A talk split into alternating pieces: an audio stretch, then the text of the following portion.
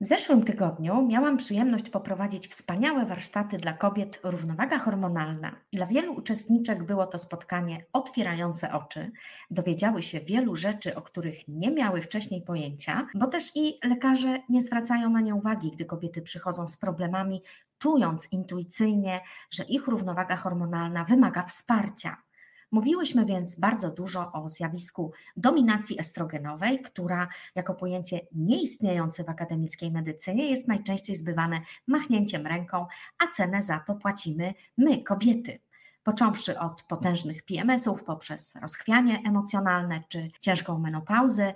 Inne rzeczy, które mogą wystąpić z powodu dominacji estrogenów to alergie, problemy z płodnością, poronienia, torbiele jajników, mięśniaki macicy, zwiększona krzepliwość krwi i przyspieszone starzenie, aż po dużo poważniejsze problemy jak nowotwory estrogenozależne. To nie jest coś, z czym chcielibyśmy mieć cokolwiek do czynienia. A co do nowotworów, to pamiętajmy, że żaden nowotwór nie powstaje z dnia na dzień czy z miesiąca na miesiąc. To są najczęściej całe lata zaniedbań, stracone lata, podczas których myślałyśmy, że ja tak już mam, a lekarz mówił, że taka już pani uroda.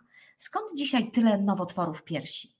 Jedna na osiem kobiet zachoruje na raka piersi, a w wielu przypadkach dzieje się tak dlatego, że nie zajęły się nadmiarem estrogenu w swoich organizmach, zanim było za późno.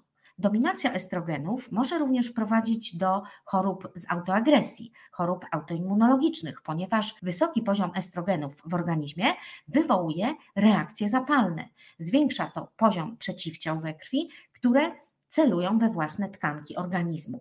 Jeśli dalej się tym nie zajmiemy lub ograniczymy się jedynie do tłumienia objawów, to zazwyczaj po pierwszej chorobie z autoagresji z biegiem czasu dołącza kolejna. A potem w menu mamy już tylko nowotwór, kiedy organizm zbyt długo dawał sygnały ostrzegawcze, które były konsekwentnie przez nas i przez naszych lekarzy ignorowane lub sztucznie tłumione. Dużo uwagi poświęciłam na warsztatach kwestii wątroby, której praca ma kluczowe znaczenie dla naszego zdrowia hormonalnego. Dlaczego? Bo tak naprawdę dominacja estrogenów zaczyna się w wątrobie. Jeśli chodzi o hormony, wątroba jest najważniejszym i często pomijanym miejscem, od którego należy w ogóle zacząć. Objawy dominacji estrogenów, w tym włóknisto-torbielowate piersi, mięśniaki, torbiele, intensywny PMS, obfite miesiączki i inne, są oznaką, że wątroba jest zbyt przeciążona i woła o pomoc. Inne oznaki to zachcianki pokarmowe, zwłaszcza wieczorem lub późno w nocy, lęki, nerwica, depresja i ogólnie niestabilne nastroje, problemy skórne takie jak egzema, suchość skóry lub plamy starcze, także obniżona odporność, przewlekłe infekcje i uczucie, że ciągle walczysz z przeziębieniem, bóle głowy lub migreny, problemy z insulinoopornością i stan przedcukrzycowy, mgła mózgowa, która utrudnia koncentrację, czy też zaburzenia trawienia, zaparcia, wzdęcia i generalnie też słaba energia przez cały dzień, ale za to często problemy ze snem w nocy. Jeśli coś z tego rezonuje z Tobą, to masz gwarancję, że poświęcenie dodatkowej uwagi wątrobie spowoduje ogromną różnicę w Twoim samopoczuciu i funkcjonowaniu organizmu. Dzisiaj podam trzy praktyczne sposoby wspierania wątroby dla kobiet, aby wspomagać utrzymanie naszej delikatnej równowagi hormonalnej. Zapraszam do odcinka.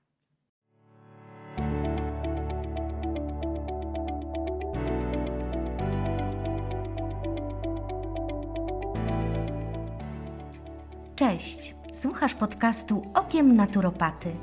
Nazywam się Marlena Bandari, wspieram kobiety w osiąganiu pełni zdrowia, dobrostanu i witalności, aby mogły doświadczać życia opartego na jedności ciała, umysłu i ducha. Pokażę Ci, jak możesz pomóc sobie i swoim bliskim, wykorzystując wszystko to, co oferuje nam natura, by odzyskać więcej witalności, spokoju umysłu i pogody ducha. Jeśli poszukujesz inspiracji, porad i motywacji, aby podróż do pełni dobrostanu oddać w ręce natury, zapraszam do podcastu Okiem Naturopaty.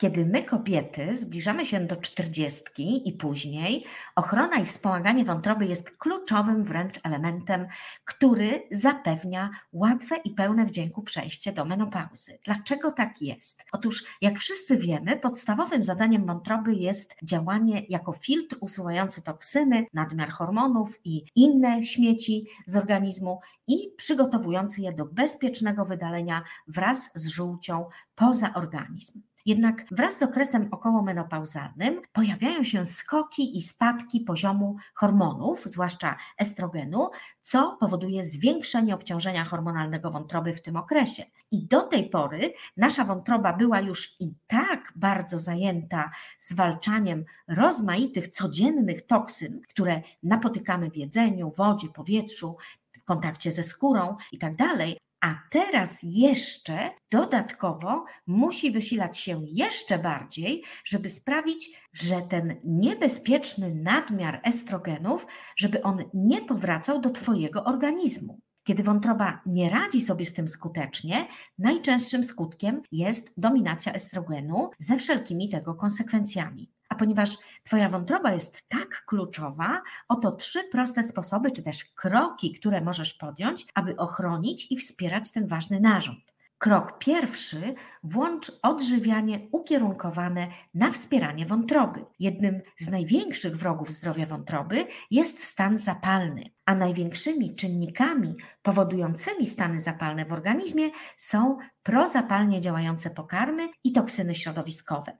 Wyeliminowanie zapalnych pokarmów, takich jak cukier i słodycze, nabiał, alkohol, konwencjonalne zboża oraz zastąpienie ich zdrowym białkiem, zdrowym tłuszczem, warzywami kapustnymi, warzywami liściastymi i dużą ilością błonnika, czyli po prostu warzyw i owoców, to jest sposób na dopieszczanie swojej wątroby każdego dnia, chronienie jej przed uszkodzeniami i zapewnianie jej luksusowych warunków, żeby prawidłowo nas oczyszczała każdego dnia. Niestety większość kobiet otrzymuje mniej niż połowę błonnika, którego potrzebują każdego dnia, a układ trawienny może to bardzo szybko pokazać. Przewlekłe zaparcia powodują, że toksyny, hormony i odpady komórkowe nie są wystarczająco szybko eliminowane z organizmu, co oznacza, że istnieje szansa, że zostaną one ponownie wprowadzone do krwiobiegu. A to z kolei prowadzi do podwojenia pracy i tak już zmęczonej wątroby. Jak naturalnie radzić sobie z zaparciami, mówiłam tydzień temu w odcinku podcastu. Dieta przede wszystkim i to nie dieta na tydzień czy miesiąc, a po prostu trwała zmiana nawyków. Dieta uboga w warzywa i owoce powoduje też zubożenie mikrobiomu jelitowego, a ten gra kluczową rolę dla zdrowia również naszego układu hormonalnego. Pewne drobne ustroje w naszych jelitach tworzą tak zwany estrobolom, czyli mikrobiom biorący udział w metabolizmie estrogenów. Dlatego tak ważne jest, żeby dokarmiać nasze mikroby jelitowe właściwym pożywieniem, ponieważ wszystko, co wkładamy do ust, odżywia nie tylko nas, ale i nasze mikroby. Jak wspierać równowagę hormonalną jedzeniem? O tym mówiłam w odcinku 34 podcastu. Jeśli jeszcze tego odcinka nie słuchałaś, to serdecznie do tego zachęcam. Drugi krok to odpowiednia suplementacja. Potężne składniki takie jak witamina C, cynk, selen, kurkuma, ekstrakt z zielonej herbaty czy inne dostarczają nam przeciwutleniaczy i niezbędnych składników odżywczych, których organizm potrzebuje do usuwania toksyn i przywracania równowagi.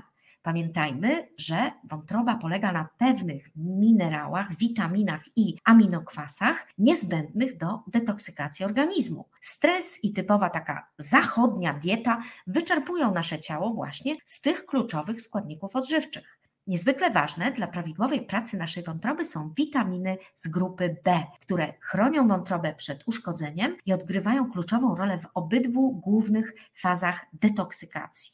Innym składnikiem odżywczym, którego niemal wszystkim nam dzisiaj brakuje z uwagi chociażby na stres, to magnez. Magnez jest niezbędny naszej wątrobie do neutralizacji i eliminacji nadmiaru estrogenów z organizmu, o czym mówiłam na warsztatach równowaga hormonalna.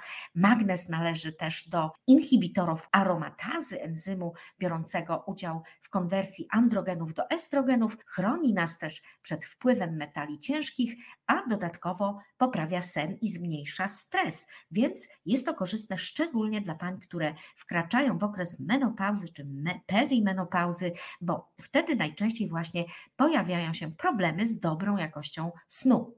Nie zapominajmy też o kontakcie ze słońcem, kiedy tylko mamy taką możliwość, bo łykanie kapsułek z witaminą D to nie jest do końca to samo. Witamina D produkowana pod wpływem kontaktu skóry z promieniami słonecznymi przebywa w naszym ustroju dużo dłużej niż ta z kapsułki czy z pożywienia. Kontakt z promieniami słońca przynosi ponadto dużo więcej korzyści zdrowotnych niż sama witamina D. Poprawia nastrój, reguluje rytmy dobowe, ma wpływ na zdrowie układu sercowo-naczyniowego i na nasz mikrobiom jelitowy. Trzeci krok to zabiegi wspierające wątrobę, ale także przynoszące relaks po zabieganym dniu. Stres to jest toksyczna siła, która powoduje, że nasze ciało przechodzi w tryb przetrwania i hamuje niezbędną produkcję progesteronu. Jeśli już słuchasz od jakiegoś czasu mojego podcastu albo byłaś na warsztatach, to zapewne już to wiesz, że im więcej stresu, im więcej kortyzolu, tym mniej progesteronu. Wątroba również bardzo nie lubi stresu, więc czas przeznaczany na relaks i odpoczynek nigdy nie jest czasem straconym. Jest to czas, gdy dla naszej wątroby robimy coś dobrego. Takie zabiegi to kąpiele magnezowe, okłady z oleju rycynowego i aromaterapia z użyciem naturalnych olejków eterycznych wspierających wątrobę. Niektóre z moich ulubionych olejków eterycznych wspierających wątrobę to kadzidłowy, lawendowy, szałwiowy, ilang-ilang, rozmarynowy czy kocanka, które mają własności zwalczające stany zapalne. Można nakładać je na skórę w okolicach wątroby, oczywiście rozcieńczone olejem nośnikowym. Można nakładać je same albo razem z okładem z oleju rycynowego, aby lecznicze właściwości tych olejków pomogły ukoić naszą wątrobę i sprawić, że będzie bardziej szczęśliwa. Olejki eteryczne, zwłaszcza w połączeniu z mocą okładów z oleju rycynowego i kąpieli w solach magnezowych, mogą zdziałać cuda, zmniejszając ogólny stan zapalny, przyspieszając proces detoksykacji i wspierając zdolność wątroby do optymalnego funkcjonowania. Sole magnezowe, takie jak siarczan czy chlorek magnezu, są potężnym środkiem wspomagającym detoksykację, nie wspominając już o fantastycznym działaniu przeciwstresowym. Jak zrobić taką aromaterapeutyczną kąpiel magnezową? Napełnij wannę gorącą wodą, zmieszaj w misce szklankę dobrej soli morskiej, himalajskiej czy kłodawskiej ze szklanką soli magnezowej, może to być chlorek magnezu lub sól Epsom, czyli siarczan magnezu. Dodaj też pół szklanki sody oczyszczonej. Do soli dodaj następnie 8 do maksymalnie 10 kropli wspomnianych olejków eterycznych rozcieńczonych w łyżce oleju nośnikowego. Wymieszaj wszystko razem i dodaj do wanny z wodą dobrze mieszając, aby sole się rozpuściły. Zanurz się w wannie na 20 minut, pozostając w stanie relaksu, to jest ważne, i po wyjściu z kąpieli spłucz ewentualnie pozostałą na ciele sól pod prysznicem. Jeśli zostaniesz dłużej, Twoje ciało może ponownie wchłonąć toksyny, które uwolnisz, dlatego nie jest zalecane, żeby przedłużać taką kąpiel ponad 20 minut. To są trzy proste sposoby, trzy kroki, które możesz podjąć już dzisiaj, żeby wesprzeć wątrobę i pomóc jej we właściwy sposób regulować gospodarkę hormonalną. Jeśli chcesz wiedzieć jeszcze więcej, to gorąco polecam moje szkolenie Masterclass Zdrowa Wątroba, gdzie omawiam jeszcze więcej technik i naturalnych sposobów na zajęcie się wątrobą. Linka wrzucę w notatki do tego odcinka podcastu. A jeśli chcesz otrzymywać powiadomienia o kolejnych odcinkach podcastu, zapisz się na mój bezpłatny newsletter, jeśli jeszcze nie jesteś zapisana. Zrobisz to w jedną minutę pod adresem akademiawitalności.pl ukośnik biuletyn. Subskrybenci newslettera dostaną ode mnie powiadomienie na maila o każdym nowym odcinku podcastu w pierwszej kolejności. Tymczasem na dziś to już wszystko. Do następnego razu. Trzymajcie się. Cześć. Dziękuję, że wysłuchałaś do końca tego odcinka podcastu.